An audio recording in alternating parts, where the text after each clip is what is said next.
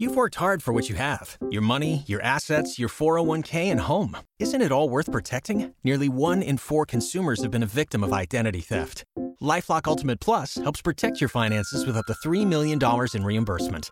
LifeLock alerts you to identity threats you might miss, and if your identity is stolen, your dedicated U.S.-based restoration specialist will work to fix it. Let LifeLock help protect what you've worked so hard for. Save 25% off your first year on LifeLock Ultimate Plus at lifeLock.com/slash-aware. Terms apply. You're listening to the Archaeology Podcast Network. Welcome to episode 159 of Life Ruins Podcast, where we investigate the careers and research of those living life ruined. Today it's just me, no Connor and David. They're off doing something else. They're about to actually start living together here shortly. So David is packing up the bus and uh, getting ready to move to Wyoming to live in uh, Connor's front porch in the good old ethnocynology bus. But today we have fellow APN host, Dr. Andrew Kinkella from the Pseudo Archaeology Podcast here with us today. Andrew, how are you doing this afternoon, man? What's up? It's so nice to be here, man. You know, it's just you and I now. And I think maybe you should just drop those other two guys, man. And just the two of us can rule the APN, you know? Yeah, now that we got rid of the dirt, now it's yeah. just sky's yeah. the limit.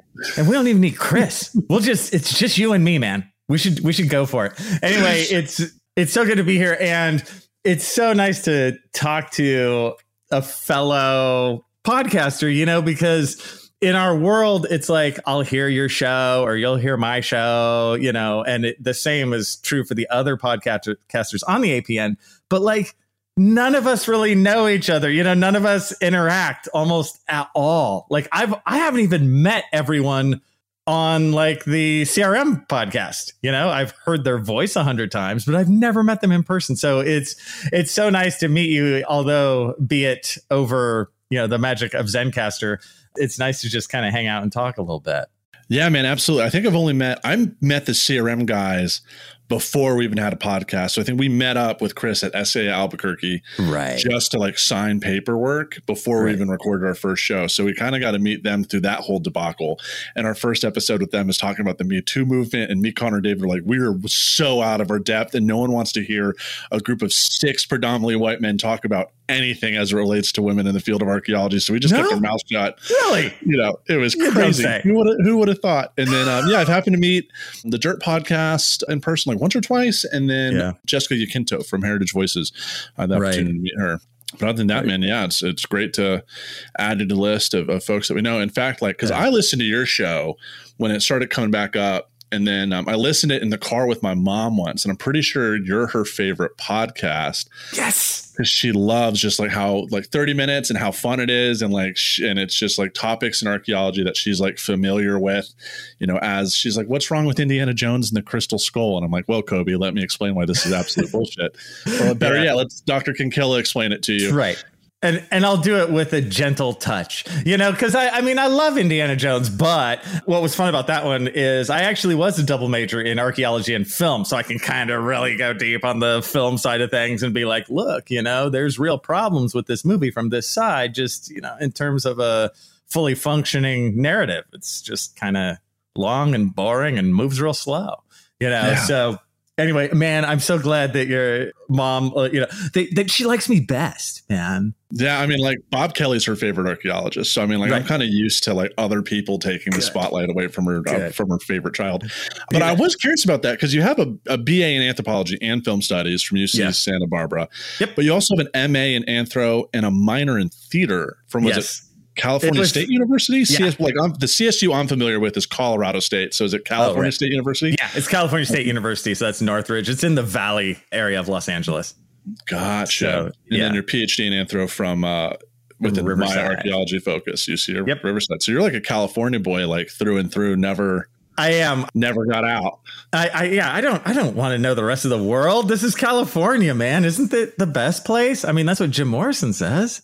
Yeah, I took the world's slowest trip down the California coast. So I'm originally from the Bay Area, and then I went to like Santa Barbara, then I went a little lower, and I went to the LA area, and then ultimately to Riverside. So yeah, I have pretty much kind of done a tour of California throughout my life, and I've been very fortunate in terms of just the people I've met and who I've worked with and all that kind of good stuff. So I got no complaints. Sweet man. And you're currently uh, a professor of archaeology at what the hell is this place? It's a exactly. It's, at what the hell is this place? And it has a lot of. Uh, it's a, like it's a really long, you know, abbreviation here, but it's oh, like. Oh yeah, no, no, no. That'll mess you up. Currently, I'm the full time archaeology professor at Moorpark College, which is in Southern California. It's part of the Ventura County Community College District, which is super long gotcha. and will mess you up. So yeah, it's in terms of the area in California, it's near Simi Valley, or you could say about halfway between Santa Barbara and Los Angeles, that kind of thing. So, yeah, I've been there, man. Next year will be 20 years. So crazy. That's so, incredible. Yeah.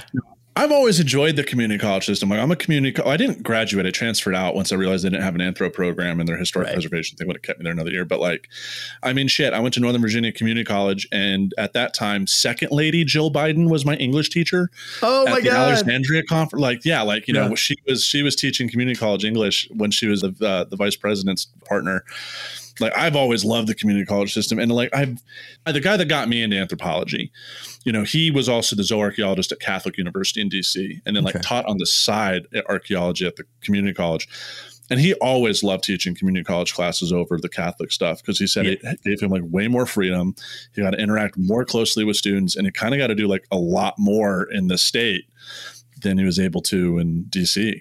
Yeah, it's it really is the dream gig, I think. I think it's what college should be, and what unfortunately a lot of four year worlds aren't so much anymore, meaning that it's really collaborative, it's really relaxed. I, my best, closest friends in terms of the fellow faculty are a chemist and a theater person, you know, so I get to know like all kinds of people from all different walks of academic life.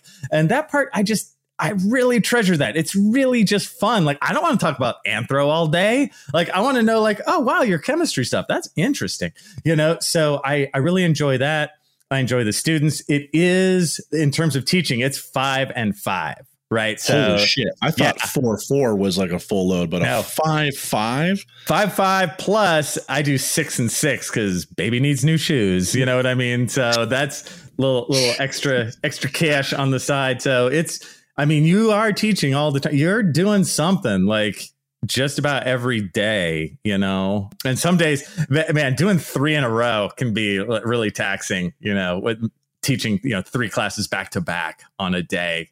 At the end of that third class, you're just kind of like, boy, I feel kind of loopy. You know, it's it's like doing oh three comedy shows back to back. It, it's it's tiring. I can't even. So are these all archaeology classes, or do you have to do like some gen eds, like public speaking here and there? No, it's all going to be anthro stuff. But in terms of what the department needs and that kind of stuff, since I'm the archaeologist, a, a typical semester would be like two archaeologies, one specialty class like mysteries in the ancient Maya or something like that. One, I have this section of Saturday classes where it's all day Saturday and we learn real archaeological techniques. So one of those, and then one maybe fill in the blank, like bioanthro or cultural anthro or something like that, where there might not be quite enough archaeology stuff to do. So I'll have to dip out to the other side just for a bit. So, okay. Yeah. But so generally the same students, like this is a two year kind of associates level. It is. Okay. Yeah. So it, th- that's that world. But the big classes, even an intro to archaeology, but even uh, something like a bioanth or whatever, I mean, you get, there's a ton of non majors, you know, which I really like. I, I like being the hook, you know, like, hey, right. come try out this archaeology stuff. It's pretty fun. Sweet. I know. And so, like, your students also go to field school through this, so they can yeah. go into the CRM market without. Oh, yeah. yeah. And I've always found those students, like, we, when I worked at Fort Lewis College, our crew chief was a current student in the program, but he had his associates from like a community college in New Mexico and had been working CRM for like six years. And he, this kid who recently graduated with his bachelor's, but like he knew more about the Southwestern Pueblo one, two stuff than like me and Jesse Toon. Like we were students were asking us like, Hey, what's this pottery? And we're like, no fucking clue. Kagan, what is this pottery? You know, and just like, and he, those kids are so knowledgeable. It's like, if you want to yeah. do archaeology, go to a community college and just get that field school out of the way. Yes. And just that, that focus, you know, and you really can learn a lot in that little tiny world. And th- that's what focus gets you. Cause, you know, it's very difficult in the four year world. It's difficult for anyone, but you kind of go through it and you're like, I don't know. This is all pretty interesting. And you kind of get a general feeling for things, which is fine. But if you want a job later, it's really great to get that specialty knowledge on local archaeology, wherever it is that you may live, you know, because that's that's where the gigs are, you know. Right. And California is like pretty insular, like archaeology. Like there's it's like a whole different world even within like western archaeology it's like if you want to do california based art you have to go to like a California school almost. It is. Although uh, recently, in terms of jobs, the CRM firms are suffering so bad they'll take anyone you know who has experience. They are dying for people. But you're right in terms of like the cultural knowledge. It's like you cross over the Sierra Nevadas and then it's its own show. You know. Gotcha. Well, sweet man. Now, when you were doing your bachelor's at Santa Barbara, because you, when did you finish that degree? So I finished that in 95. I started okay. uh, as an 18 year old at Santa Barbara in the fall of 1990, you know, back in the Kurt Cobain days and was there through the, the mid 90s. And then I went to Northridge, right, like 98, 99, right in there. And then I went to Riverside and finally finished there in 2009, I believe. But throughout that time, I would just go to Belize in the summers. The first uh, year I did that was in 1993 and then it was almost every summer after that i'd go for sometimes as long as four months gotcha because i was curious because like my phd advisor dr douglas Bamforth, got his phd from uc santa barbara but oh. i ah. think in like 88 or 89 yeah. under Jochim so like you just oh, right. Yeah, you just missed him, I guess. Yeah, I just I just know his name, but Mike Jochim I worked with a, a bunch, you know, it, and I actually went to Germany with him one, one summer. Yeah, Jochim's That's great. Right.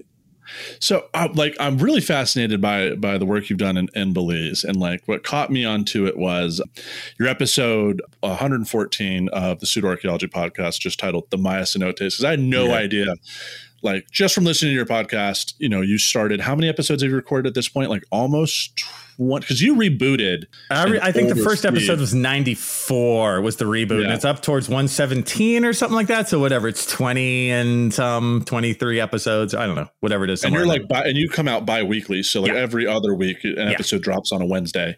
That's right. And so, and I've been following your podcast since it's come out, mostly since you started like creeping up on a life in ruins on our monthly meetings. Yeah. We're like, we're like, who the fuck is this? Like out of nowhere, you just like popped up and you got this following, and you, Connor and David were just just like, wait a minute, it's taken us years to get to this point, and yeah. here's here's Kinkella just like crawling after us, like sprinting, not even crawling. like, what the fuck?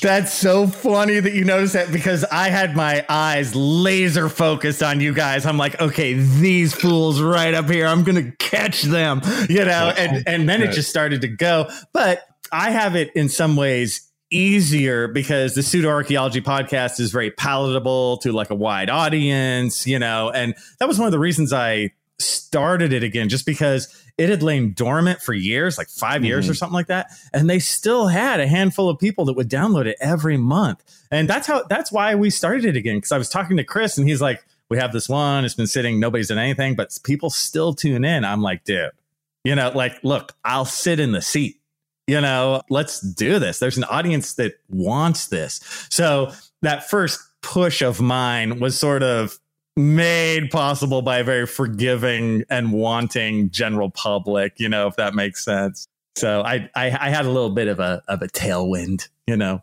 Yeah, but it, it was great. And so like, just let's, cause you, you take on these topics of just like, you know, what pseudo archaeology, but then also talk about like pseudo arc adjacent, like your story yeah. of the weird place in California where you brought your compass and your friends when you're like 12. And I just imagined it being like Stranger oh, Things. Yeah, the mystery like, spot. It was exactly spot. like Stranger Things. I was like, I was like the mystery spot. I listened and I was like, what the fuck is this episode? But it was just, yeah. but it was so fun.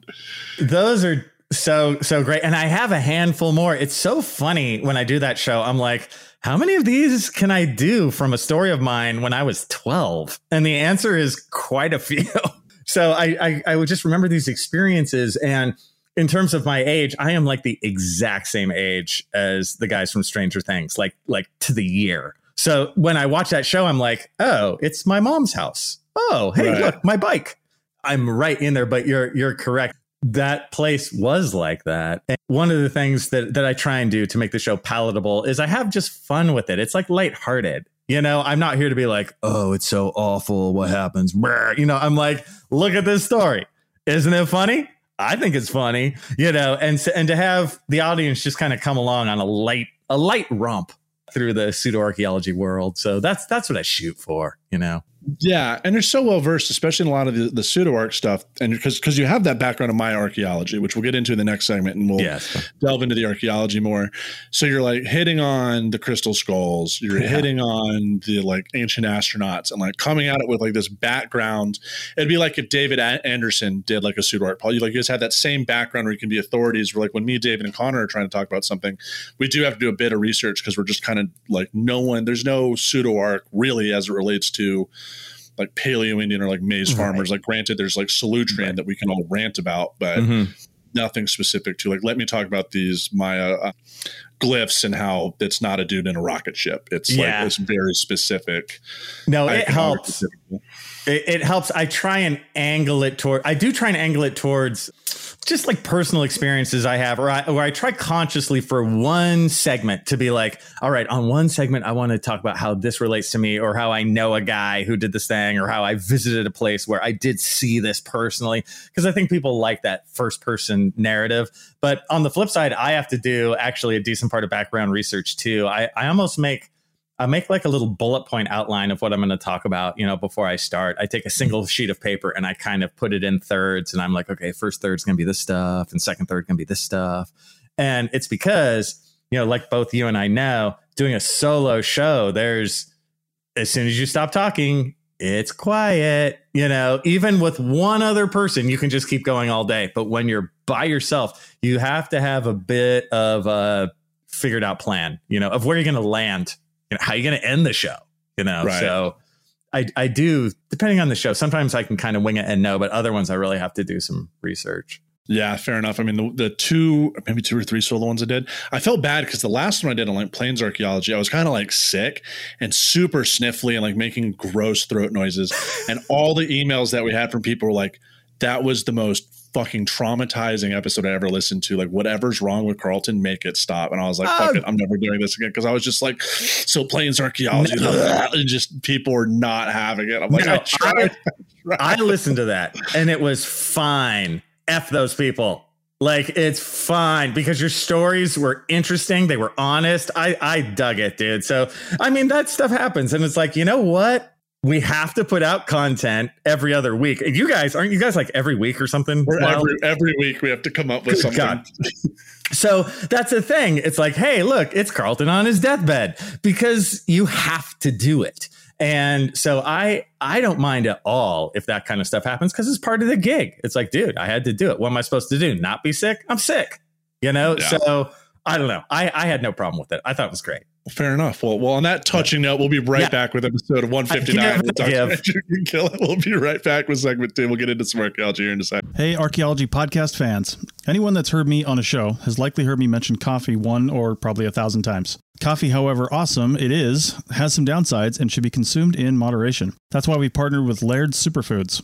They've got lots of stuff, but their coffee and coffee creamers have been engineered to taste better, provide functional benefits, and don't contain any refined sugars. So, are you ready to feel more energized, focused, and supported? Go to lairdsuperfood.com and add nourishing plant-based foods to fuel you from sunrise to sunset. Use our promo code ARCPODNETFEED at checkout and save 15% on your purchase today. You can also click the link in your show notes. Waiting on a tax return? Hopefully it ends up in your hands Fraudulent tax returns due to identity theft increased by 30% in 2023. If you're in a bind this tax season, LifeLock can help.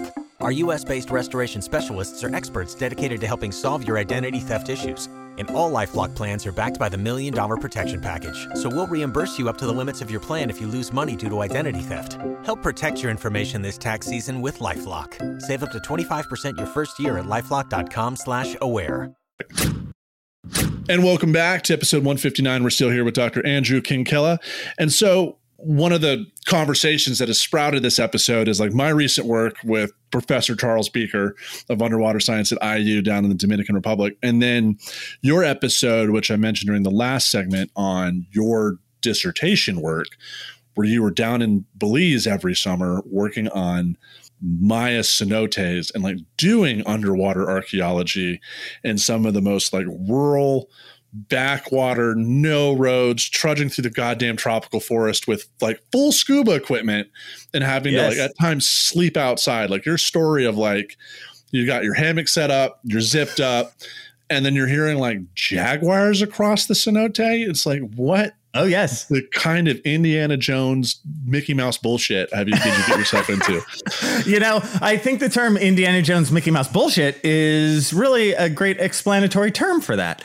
So yeah, you know, it was a crazy idea that worked, if that makes sense. Like I was so fortunate when I first went to grad school. I knew my good friend Lisa Lucero, and Lisa has worked in Belize forever and ever, and we're just close friends, and we work together really great. She had gotten this new project in the Valley of Peace area of Belize, which is sort of central Belize. And we were looking at the map of this place, and there were like 25 cenotes in a line at the top of the map. So there was one cenote every like, picture it like every, one cenote every like half mile like just in a long row because it had to do with there was like a geologic fault there. So you have these cenotes in a row. And I had just already taken scuba anyways. And I was just, I've always been a water person. Like I'm really good at swimming. I was on the swim team. I was a lifeguard for a while, like all that kind of stuff. And I was like, Lisa, what if I do the cenotes for my master's thesis? You know? And she's like, yeah, that'd be great. And that next year, I'm like, Lisa, what if I dive one of the cenotes? Wouldn't that be cool? And she's like, sure. And so she and I just planned out this like crazy Andrews going diving in a cenote in the middle of nowhere. And that's what we did. The, the first time I ever dove a cenote was in, I believe it was 1998 it was me and one of the other students actually had her scuba diving certification had just gotten it I only had maybe like 10 dives under my belt at the time or something like that, something crazy. But I will say I was very careful. I planned everything out like really slowly and carefully.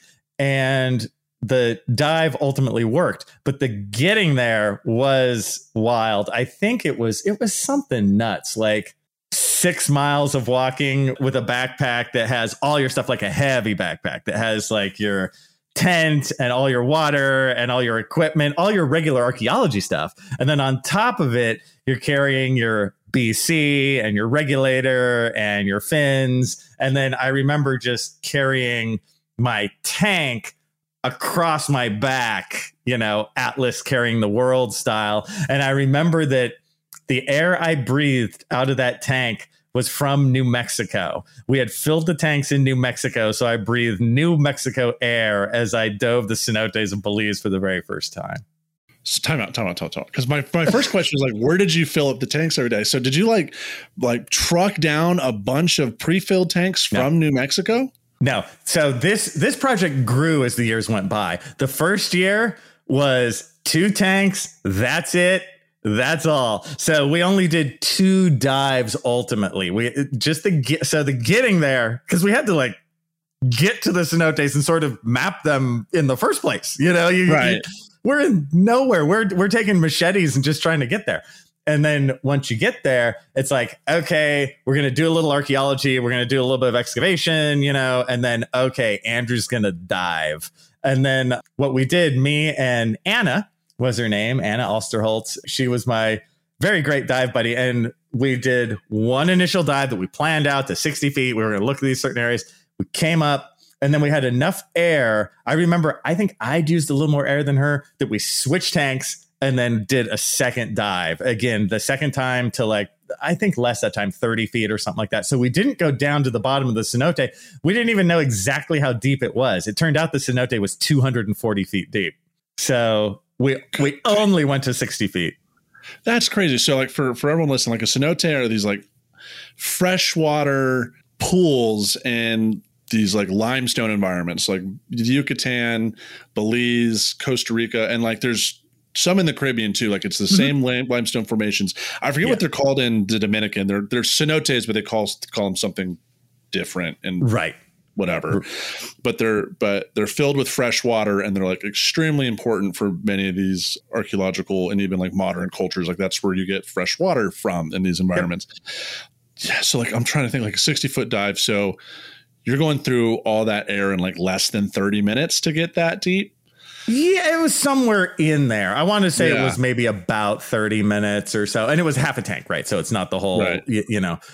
But yeah, so cenotes, you know, in terms of seeing them in your mind, they look like mini lakes. They're maybe Yeah. like 200 feet across. A bigger one would be like three or 400 feet across, would be pretty big. And they vary in depth. The shallowest one I ever worked in was six feet deep. And again, the deepest was 240.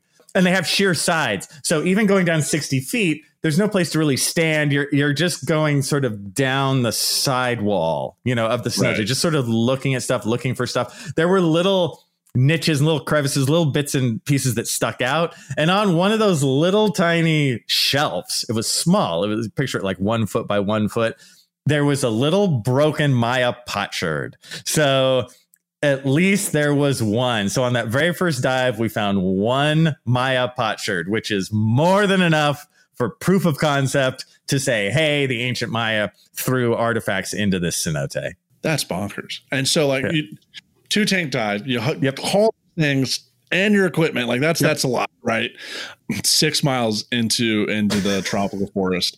Just do this too quick. Like one, an exploratory. Like how deep does this go? Oh, we can't see the bottom. knows. Yeah, that's what we can't see the bottom. Second dive, it's like maybe something's on the edge that we could see because we're not getting to the bottom of this. It's That like a exactly 200, like if it's 240 feet deep, you're talking about like you're gonna need like one of those two tank packs. You're gonna have to switch halfway through, and it's like a three hour long dive with a mandatory safety stop of at least 45 Yeah. minutes at some point. Right. Yeah. Like that's that's like a plan. That's like a Nat Geo invested project to get to the bottom of that. And that's what we ultimately did. Uh, Holy years, shit. Okay. years right. later. Okay. Explain. Let's go into So, it. all right. So I did that initial dive in 98 or whatever. And then every summer after, really all the way until 2008, I would do some version of that where I'd like dive a little more, or I, or I started to find that I could get a ton done with snorkeling because I'm a good swimmer. So I could hold my breath. I could go down like 20 feet. I could, I, I could get a lot of like the initial survey stuff done just snorkeling. It was much easier to move through the jungle. Didn't have to carry all that crap. But in 2010, basically, as the years went by, the story sounds pretty damn good, right? There's this guy out here working on the cenotes. He's diving. Nobody even knows really of these cenotes. And so Lisa ultimately applied for a National Geographic grant and they gave it to us. And we were, we were able to hire a handful of National Geographic divers. And I got to go dive with them. And that was one of the absolute joys of my professional life because those guys were so damn good that like they had nothing to prove. You know what I mean? They're not they're not there to not show you something or be secretive. They were like, "Come over here, Andrew," you know, because they knew I wasn't as good as them, right? They're they're there to make me better. So I dove with them, and then they went to town. So they had like they dove with Trimix, rebreathers, all the you know super super stuff. And on one of those dives, I remember going down to hundred feet and staying there and then watching them and they had they had really big lights like all the stuff right? And then watching them go all the way down further to the bottom of the cenote and we actually found that there was a huge cave at the bottom of the cenote that went in, into the mountain. So i oh, watched God. them dive down down down in and gone. And then i was just floating there at a hundred feet in a maya cenote and like I had my moment. I was like, man, I'm in the Maya underworld. Here I am in Xibalba. Here it is. Welcome to Xibalba, Andrew Kinkella. You know, and I just had that moment and then I slowly like went back up. So yeah, as the years went on, we got more people on on the project, like very experienced divers that would help help me out, work with me search some of the other cenotes. I would kind of do some and they'd sort of do some, but it was excellent having people of that kind of caliber. It's just awesome to work with people like that. You learn so fast, you know, when you work Right. with people like that. So that was really, really thrilling. Dude, that's incredible. So when I did that this trip with Charles, like I only had six open water dives under my belt.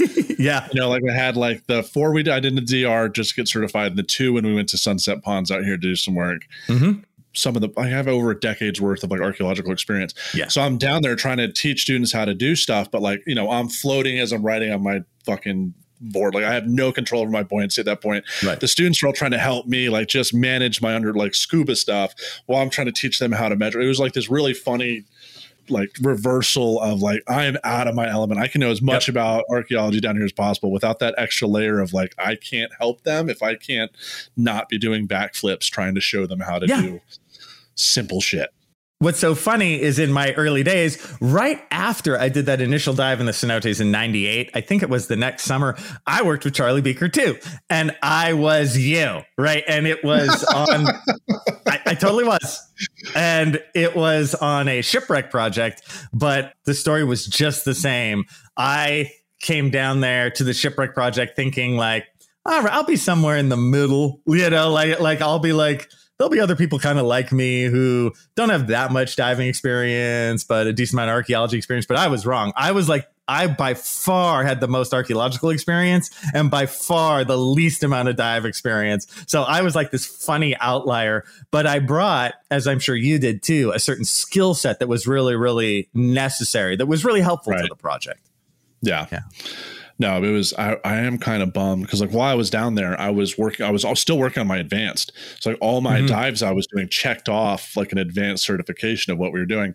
But when we went to the Captain Kidd, which I was really excited to actually get to work on, they're like, "Well, there's a hundred foot drop here on this reef cliff. Like this is where you can get your deep dive in. So we're just Yeah. going to take you to do that instead of work." But I was like, "But this is a fucking pirate ship. Like I actually kind of want to work on this." They're like, no, we're doing the coral. And like the hundred foot cliff was fantastic. Like that was easily one of those beautiful moments in my life. And I was like, fuck it. Yeah, I don't need to see a pirate ship. This will always be here. But that 100 foot dive, fuck it. That was incredible.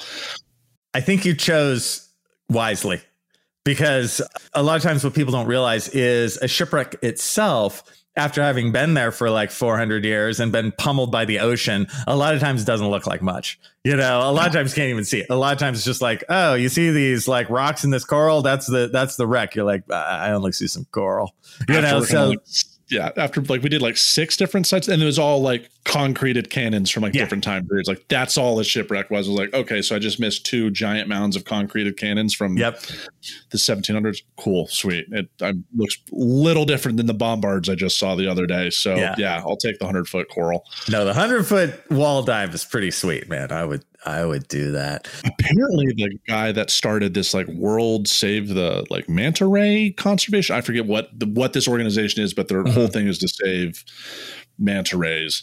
Allegedly the guy that started this foundation did that same dive and saw a manta ray but it was one of those like his camera wasn't working so he couldn't get a photo of it. So it's either like Yeah. the most like elaborate long con to get someone to prove to people he saw a manta ray on that trip but apparently Yeah. that's that's where it happened. So okay, so I kept looking behind me in the open ocean, like maybe Right. this manta ray is coming, Hoping. maybe I'll get to see it. But hoping hoping, but yeah, as you Um, were saying, Oh, just you know, if you're really into this, and I think you know this, the hard skill set to get is the archaeology skill set. You can get better at diving over time. So, and I think Charlie used to say this. I think a lot of people would say this. It's like it's easier to turn an archaeologist into a diver than the other way around, right? that's the first thing he fucking said to me when I told him Yeah. I was interested. He was just like, Yeah. "Yeah, it's easier to turn a diver into a, it's easier Mhm. to turn an archaeologist into a diver than a diver into an archaeologist." Like, sweet, well, And- turn me into a diver then. Yeah, I took his advice even long after I'd left. And so what I would do as the years rolled by working at the Carablanca pools and Belize or whatever, I would take classes to I take like one dive class a year, even if that where it's like, oh, I'd get my advanced open water. Oh, I'd get my nitrox certification, whatever, you know, I'd go through it and then ultimately about boy, at this point, about eight years ago, I was like, I'm going to get my dive master certification. And that's what I got. Right. And that was a real feeling of accomplishment because dive master's a thing. The other ones, you can get, you know, a couple weekends, you're good. Dive master, you, you got to put in the effort. It was the last great academic ish thing I ever did, if that makes sense. I was like 40 or so when I started doing it, even like 43 or something. And I was like proud of myself, you know, and I, I'm like, dude, I'm a dive master. Like, this is awesome. So, uh, I, I recommend sort of year by year, just if you're into it, you know, you just stick with it and take those classes, and it and it was it's really helpful. Yeah, and like all the students he has down here, like all the undergrads, they're dive masters, and like after we left, three stayed to get their instructional oh, certificates. yeah, So like he has like this mill of like he takes a student from like freshman year all the way up, gets him completely trained, whether it's in archaeology, biology, animal behavior. He has Yeah. his little groups, but he makes sure all of them can teach the dive classes, and he has safety officers out there. Like he has a self-contained system, Yeah. and that's why all of his students end up as like this state underwater archaeologist somewhere, or like they work for Texas A&M or South Carolina, Yeah. where he's making those kids The- professionals. And I was just like, I want this so bad. He he had that mill the better part of 25 years ago. Like when I was on his project, all the other students were that. You know, they were all that. That's why they were like so good at diving, all that stuff. And I was kind of this weird outsider because yeah, I was sort of like having a moment in their fishbowl. And it was it was very interesting. That was another time when I learned a lot about diving from those guys. They were they were very competent. I bet. So outside of, of the cenotes and the shipwreck you did with with Charles, what other kind of underwater archaeology have you done in your career? Those are really the two big ones. I mean, I've I'm I, I'm trying to think. I mean, the cenote thing was kind of like, all right, you know, every year for several years we would we would be doing that, and that's kind of the the one they chisel on my tombstone. You know, here lies Andrew Kinkella, the cenote guy. The shipwreck was actually in Northern California. It was the Pomona shipwreck, which was in in Northern California on Fort Ross Cove, and that is some chilly diving, my friend. Like that was some chilly. That is a seven and seven wetsuit, still freezing your ass off. Like Jesus. it was so cold. I think the I want to say the water was like I don't know, 48, 50, you know, somewhere in there and it was like uh it was it was brutally cold. That's the main thing I remember from working on the Pomona. It's like I I'm freezing. I'm Dude. still freezing. We did know. a freshwater dive in like early April at Sunset Ponds here, and it was same kind of thing. But we had Yeah. the seven mils on, and like, well, you'll be fine. But like, your face doesn't have a mil- wetsuit on it, and like that's It what I doesn't. remember most is like water Yeah. getting stuck underneath the hood and sitting on my forehead, Yep. and having the worst fucking ice cream headache I ever had. Like I was. Exactly. I was, You're just I like was just, I was miserable. I was like, I'm gonna fucking leave, and they're like, you Yeah. just need to wait three more minutes. And they were like treadmill minutes That's- of like waiting to go numb in my forehead to feel comfortable. That's so funny because that your interior monologue is like the rantings of an insane person. You're just like, I'm so cold. I'm so fucking cold. I cannot do this anymore. I am leaving right now because fuck this place and fuck you and fuck you and fuck them because fuck this, you know. And then you stay, And then you're just sitting there. yeah. And then you're just, it's on the like inside, gradually get better. It's just like suddenly it's like, okay, your face is numb. And I was like, oh, sweet. This is this is fine. But Yeah. then you hit that thermocline and just starts again. I'm like, no, fuck that. I'm staying above Yeah. 17 It's- feet. I'm only staying at 17 feet. Not even gonna like splash my toes in there to mix up the Right. water. Fuck that. The cold No. water can stay down there. because your uh, your body is just screaming like, don't do this to me anymore. This is awful. And then you're trying to like write something down on like waterproof paper or something. Oh, gloves on, and it's just Yeah. miserable. We went up and they're like, let's switch out. Like, like, we're gonna wait up here because we did like 15 minutes and we still had like at least half a tank left. Or like Mhm. we went in with like 3200 psi. We came out up after 15 minutes with 1600. So we had about like a thousand to play with. Right. Like, we'll just wait here for five minutes and then we can do a second dive and we'll count for two. And I was like, okay, I'll be right back. Just put in my snorkel. And I just like sat below the water with my dive computer above the Yeah. surface. was like, I'm not letting my face thaw. Like, Right. I'm not doing that five minutes again. So I'd rather just sit here and just stare at nothing for five minutes, breathing out of my snorkel and like just tap me when you're ready for us to go down. I'll Yeah. put in the respirator and sink.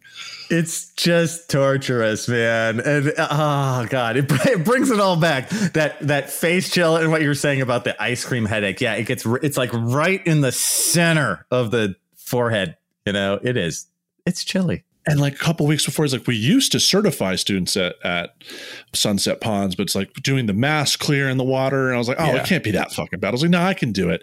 And he's like, Carlton, do you respect me as a professional? I'm like, okay, yeah, you're right. It was like one of those moments like, okay, I guess there is something to this. If like you would rather send students to the Dominican Republic to certify Yeah. rather than driving 45 minutes in a pond in April. And then once we had that experience, it's like, oh, no wonder they don't fucking do this anymore. This probably drove students away from the program because Right. this is what they thought this hell was. Like, I couldn't imagine doing a mass clear when all of a sudden now my eyes are now like Yeah, like 50 degrees colder than they were a second ago. Mm-hmm. it's brutal. It's brutal. I, Shit, I can't me take it. Yeah. we'll be right back with segment three. We'll be right back after these messages. Before Shopify, were you wondering where my sales at?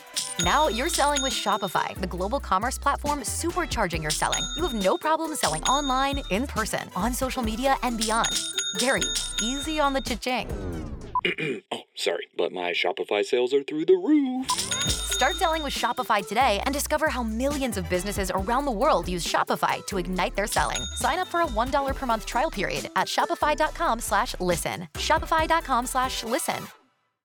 All right, and we're right back with episode 159. So, you know, real quick, Andrew, other than the underwater work that you've done, I've always been, maybe always is, is the wrong word, but since getting to know of you through pseudo archaeology pod, the pseudo arc podcast, you're also on YouTube and you have your own channel, Kinkella Teaches Archaeology, and there's like yeah. some that have some some pretty decent hits on there, but yeah. you just have these like quick, like f- four to 10 minute videos on different topics like what is anthropology like what is this term but also I'm curious, like what because you mentioned this on your podcast before. Mm-hmm. When you talk about Graham Hancock, like we learned this early when with our Instagram page, we we attacked uh-huh. him, and we get really weird now when we we try to avoid talking about Graham because it's a yeah. weird like he has a cult following. And you have you have a video. Graham Hancock is right, and archaeologist responds to Netflix Ancient Apocalypse. And like spoiler, alert, like no, he's not. He's not right. yeah. You mentioned that, but like, what was the one? What was kind of like? What was your thought process of like? I need to respond to this Netflix series, but like two, what kind of responses were you getting from like the general okay. YouTube community? Yeah. Yeah. Okay. This is fascinating. This is a really cool, like, anthropological study on sort of behind the scenes YouTube people who are watching this in their, you know, closet sort sort of thing. So I did that episode, and I will say, thank God, it is not my most watched episode. Some some of my other basic ones, like what is anthropology, thankfully have more hits than this. But Graham Hancock's Ancient Apocalypse came out, and I was like, you know what? I'm just going to do something funny. And you can tell from the video, I it was a toss off, man. I, I have my tripod set up in my office at all times. So all I do is I set my phone, I you know, on the tripod, and then I just push record, and then I just do it. So I just did this five minute like joke about how I secretly had Atlantean skulls in my office, and like I couldn't tell the world, and I just this is a toss off, man. And so I put this thing up and then I check on it like the next day and I'm like, I forget what it was, but it was like 2000 hits. That's a lot more than usual. And then it like went up. Like now it has over 20,000 hits. But what's interesting is when I first put it up for about the first like day, the first 24 hours or so, give or take, the responses were almost all positive. Oh, Kinkella, this is funny. Oh, this is cool. Oh, you know, like just sort of jovial, uh, how I thought people would take it, just lighthearted. And then it went really dark after that. and so after 24 hours, after the 24 hour line, it got picked up somewhere, whatever happened, a different clientele was listening and they went to town. Like at this point, it has way over a thousand responses and like 94% of them are negative because they're all like, how dare you? You know, and they just stuff that's in all caps, stuff that's really long. Like people are typing for a while before they push send, you know, just angry about how I'm just this awful person. My favorite part is when they call me a so called professor because I'm like, I mean, I do get a check every month from this institution and I teach classes. So I'm like a real professor.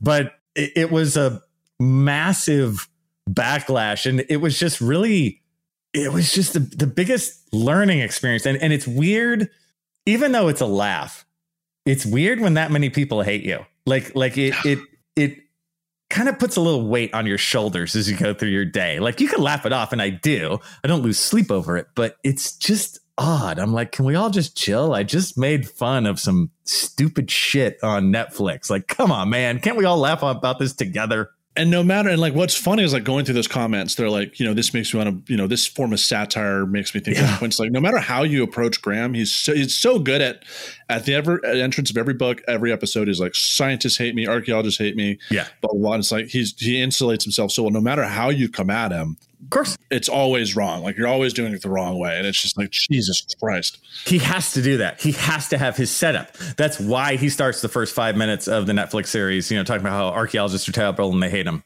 Like he had because he has to set up the conflict. So whatever you or i say is instantly you know oh you're just you're just jealous you know. Yeah. Because he has to have it that way. The only time I got like so, like usually when with the podcast and Instagram whatever like we'll get those comments on our feed, but like the only one time I was like really personally attacked, I was like a featured guest for I think it was Evolution Soup over in England, and I, I made the comment like archaeology moves forward one death at a time. That it's the like the old silverbacks. Like you, we basically have to wait for these people to die because now they're in control of the conferences, the journals, Right. the editing. And I was like, so we basically have to wait for these people to die. And like people did not like that response. Like, oh, how Oh, come on. like are you fucking like after I set up the whole conference, it was just like Yeah. Craziness. And I was like, okay, Look. I was I'm done. Like, all right. That is the most tame joke out there. I mean, uh, part part of my dark history was I I was part of a comedy team for a couple years. I did like improv. You know, like uh, if you've ever seen Whose Line Is It Anyway? It's that kind of show, like like Right. uh, team on team improv. So, in terms of jokes, I'm like, come on, that is so like fifth grade. Like, who cares? It, it doesn't mean that it's not funny. It is funny, and it's true. And there's nothing negative about that. You stated a fact. Like, big deal. Right. Yeah, Like, so hey, I got to wait for some people to die because there's very few jobs in here. Like, you could say any of that. It's true. Yeah, like- it was It's it's harsh, yeah, not but not really because it's like if we're talking about cancer, cancer's negative, but it's true. People get cancer and die, and it sucks. But like, you could bring it up. I don't know. That that drives me nuts. Where everyone is so precious and pearl clutching over the littlest Dumbest, nothing. dumb as shit. And it's just Yeah. like goofy. And like generally, like I liked your take on on Graham because it's like one of the jokes that we Connor and David have had. Like, you know, if if he's right, like fuck, where's our secret membership and payment to the Yeah. underground cabal? It's like we want in. Like, why are we left out? Why don't we get to know the secrets? You know. Yeah. But at the end of the day, it's just like you know, and, I, I'm like dreading because I know Flint Dibble is going to Mhm. debate Graham Yes. on fucking Joe Rogan experience. Yeah. It's like Flint, what the fuck are you doing? Like that is not a safe place or an environment. Like you're just gonna get roasted, my dude. Like oh god, I, I have a. Uh, I think that's a complex topic. I a, a part of me is like, why not? You know, because honestly, the a lot of times the worst critics for that stuff are fellow archaeologists. It's like, Right. oh, they just sit there and go, oh, I can't believe he did this. Oh, I can't believe it's like, dude. He's trying to do something to kind of just beat it all back a little. Yes, the possibility of it ending in flames is high, but so what? Can we all just relax? Like, I'm happy he's going on Joe Rogan, actually, but I'm also, I would say, beware. He has to have a really good idea of how he personally casts. That's what I always say. Like, you have to have the right, Right. person in terms of how they cast to an audience. And if you cast like, I'm a know-it-all nerdy guy. I'm not saying he casts like this or not, but like you you have to cast as like a chill, like affable, you know, a person, or it will never work because it is a religion. You cannot persuade people with all your facts the other way. They just won't go for it. exactly. Yeah, it's all about presentation. What I love most Yeah. about Graham is he always talks shit about how he's about academics, how he's not a trained archaeologist, but he always dresses like a field scientist, and like. It's like it's perfect because he's still tapping in subconsciously to some of these like visual Easily. affirmations that he knows what he's talking about. And it's oh, like oh yeah.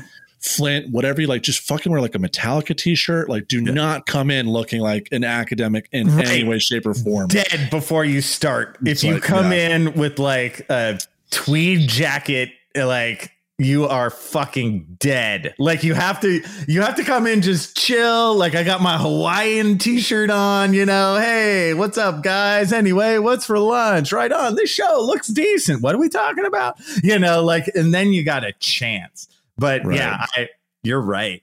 Yeah, we, we went see. through a whole thing. Yeah, we'll see. I, um, we'll see. Like I was talking to John Hoopes about it not too long Mm-hmm. ago because every time Graham talks about archaeology, he always has to slam John. He, he hits And, him like, first. is just always like, you know, the coward John Hoopes. And it's like Yeah. his announcement about debating Flint was like, Flint's accepted. And like two paragraphs, I'm like, fuck John Hoopes. And it's like, Yeah. to be determined. It was like, Jesus, okay.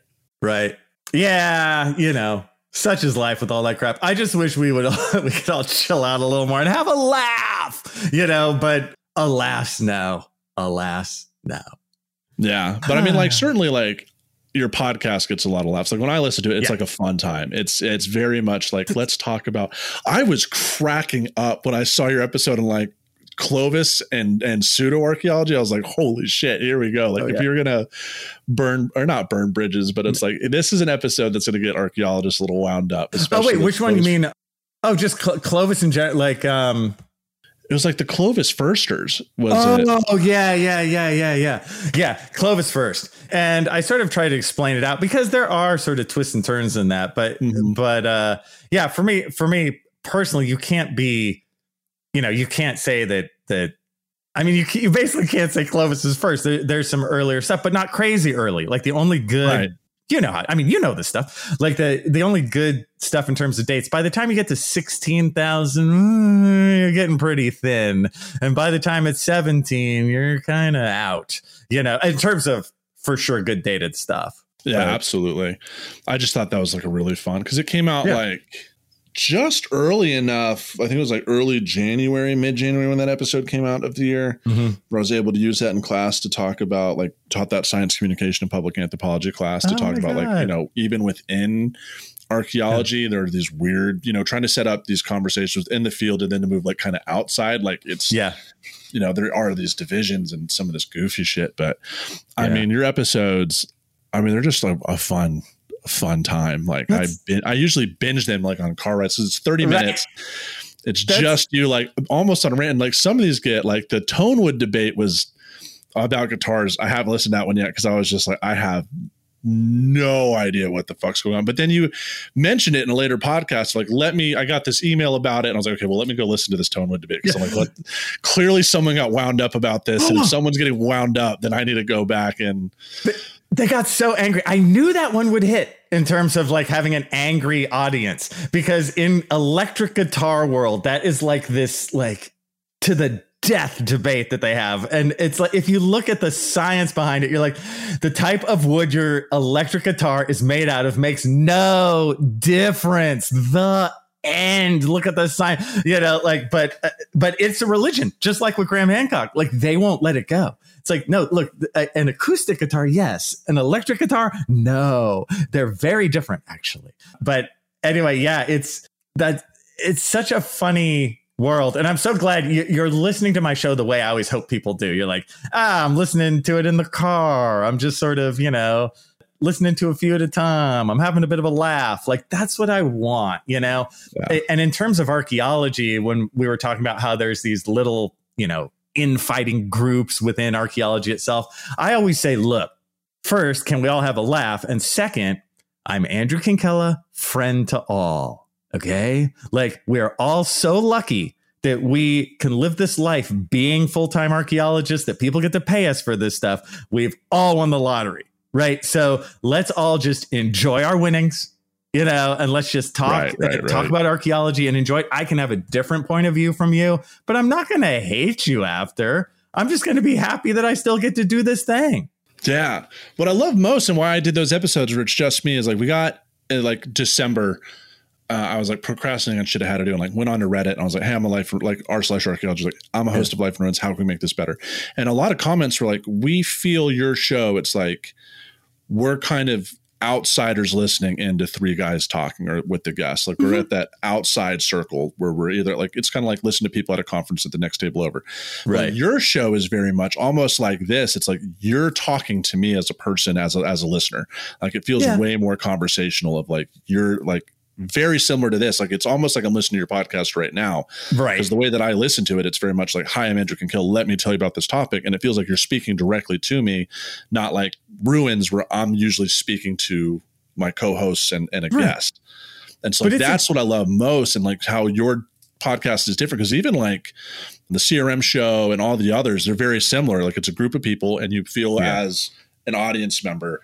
Whereas in your podcast, I feel as a participant in that conversation, if that makes Right. sense. It, it makes total sense, and it's just because of the setup. I'm a solo act, you know, mm-hmm. where I'm I am telling a story. It reminds me a lot of a lot of the drama stuff I used to do or whatever doing that podcast, you know, because I'm I'm basically setting up a show for an audience, right? It's for the audience. When when we talk in the round, you know, on these other shows where there's several of us, you're right, we are talking to each other and the audience is listening in. But that's okay. That's the setup of the show, you know. Right, absolutely. Um, it, but it, it is two different tastes. Yeah. No, but it's it's a lot of fun. I'm really glad that you reached out about coming on and we were able to we were able to get you on ruins for to, to have you on it and talk more about it to hear more about like your work outside of just some of those fun episodes. Like let me tell you about hauling fucking aluminum tanks to go through the forest or just like it was I, I can still feel it in my knees to this day you know? It was it was so much extra weight for the human body to carry along a long ways. You know how much all that crap weighs. It's just it's Yeah. really really heavy. I, I was bitching about just moving it like less than 50 feet from the back of a pickup into a boat with a slot in it. And like i can't imagine like hauling that thing six miles including like the fins the gallon of water you got on your back Yeah. and all your tools on top. Like no fuck that. I'm not i'll, I'll It was one of those things where it was so heavy that whenever we stopped walking, you had to make this command decision of are you going to put anything down or not? You know, because you're going to have to like like you you take the tank and put it down, and now you're a hugely heavy backpack. Are you going to take that off and put it down because you're going to have to bend over and pick it back up? You know, and so. I remember most of the times when we stopped walking, I would just stand with all the stuff still on. Kind of the same idea that you had earlier in terms of taking your mask off. It's like, do I take my mask off and freeze my face? Or, or when you were like, do, do I go back down into the cold or do I, or, or, or, you know, do I warm myself or do I just stay cold? It's the same Yeah. idea. Like, I'm just like, I'm just going to stay tired with all this crap on because once I take it off, oh, I can't imagine putting it back on. Fair enough. Well, excellent. So we've reached the end of the episode. So you know, Man. you know, Doctor Kinkella, like, what are some uh, resources? Um, these could be books, videos, whatever that you recommend our audience listen to regarding either like pseudoscience or your work in Central America. Ooh, yeah. In terms of if you want to learn more, I, I really like uh, frauds, myths, and mysteries. Fraudsmith. That's a that's a great classic book, which I actually used when I was a TA one time, and I think I'm going to do a, a show on my experiences using that because that has that had its own interest. I really recommend that for the pseudo archaeology world. I of course recommend myself the uh, pseudo archaeology podcast. I'm also part of the CRM podcast, and then my oh my YouTube videos anyone out there, if you watch any of my YouTube videos, feel free to comment on any of them because I kind of can see the scrolling comments as they come in. And I do take them seriously. If there's a video you guys want and you don't haven't had me do, if you have questions about archaeology you want me to answer, I love doing that stuff. I take like audience questions all the time because I just want to answer whatever people are curious about.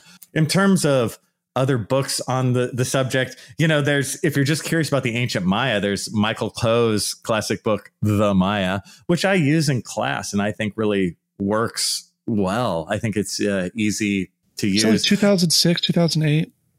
for The Maya. Yeah. It's the most recent one, I think, is newer. Okay. So they redid it a bunch of times. He died fairly recently, but they redid it right up to the right up to the nub. So Gotcha. um, that one's good. My my textbook Kinkella teaches archaeology. If you're into intro to archaeology type stuff, you always check that out. So that's the name of your YouTube channel and the book that you. No, oh my god. See, I have so many irons and so many fires. I got it wrong. See, I'm just I'm not a professional, let's be honest. My textbook is called Archaeology is Awesome. Archaeology is awesome. Okay. Perfect. And where can our listeners find you on social media or where can they email you at? You know, the the easiest way to get in touch with me actually is through my YouTube channel just because I see those comments like like right away. It's like, oh, there they are. I have like a Facebook account, and I have a Twitter account and all that kind of good stuff, but I have to be honest, I barely ever use them. So Sure. they are there, they do exist, but I'm telling you, the YouTube comment section is really where I see it a lot and I can really um, write back really easily. Sweet. And uh, last but certainly not least, if given the chance again, would you still choose to live a life in ruins? Oh, hell yeah. It's been great. I am so fortunate for my career. Excellent. Well, everyone, uh, this has been episode 159. We just interviewed Dr. Andrew Kinkella, professor of archaeology at Moorpark College in California, in that giant state. Um, and keep listening. And if you have always, always, always, if you're listening to us on the All Shows feed, stop, stop what you're doing right now. Go into our individual show, subscribe to us, listen there. That way we can get all the metrics for how well our show is doing. Please email us with any questions, concerns, or topics of interest, or, or people that we should interview. And I think that's our usual closure. Oh, yeah, rate and subscribe to the podcast always, always, always really appreciate seeing those five stars, four stars, even the occasional one star. We really appreciate when people let us know what's up. And with that, we are out.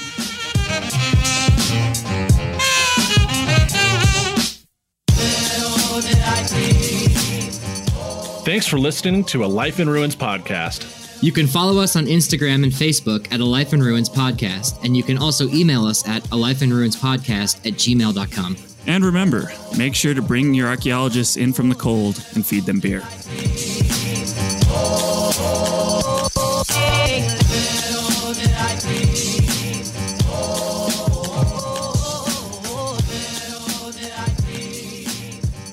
This episode was produced by Chris Webster from his RV traveling the United States, Tristan Boyle in Scotland, DigTech LLC, Culturo Media, and the Archaeology Podcast Network, and was edited by Chris Webster. This has been a presentation of the Archaeology Podcast Network. Visit us on the web for show notes and other podcasts at www.archpodnet.com. Contact us at chris at archaeologypodcastnetwork.com. You've worked hard for what you have your money, your assets, your 401k, and home. Isn't it all worth protecting? Nearly one in four consumers have been a victim of identity theft.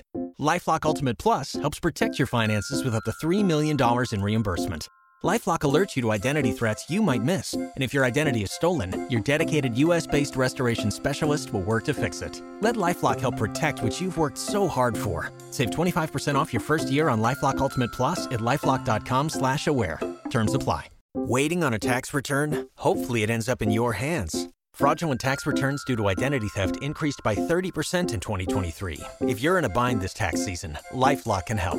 Our US-based restoration specialists are experts dedicated to helping solve your identity theft issues. And all LifeLock plans are backed by the Million Dollar Protection Package. So we'll reimburse you up to the limits of your plan if you lose money due to identity theft.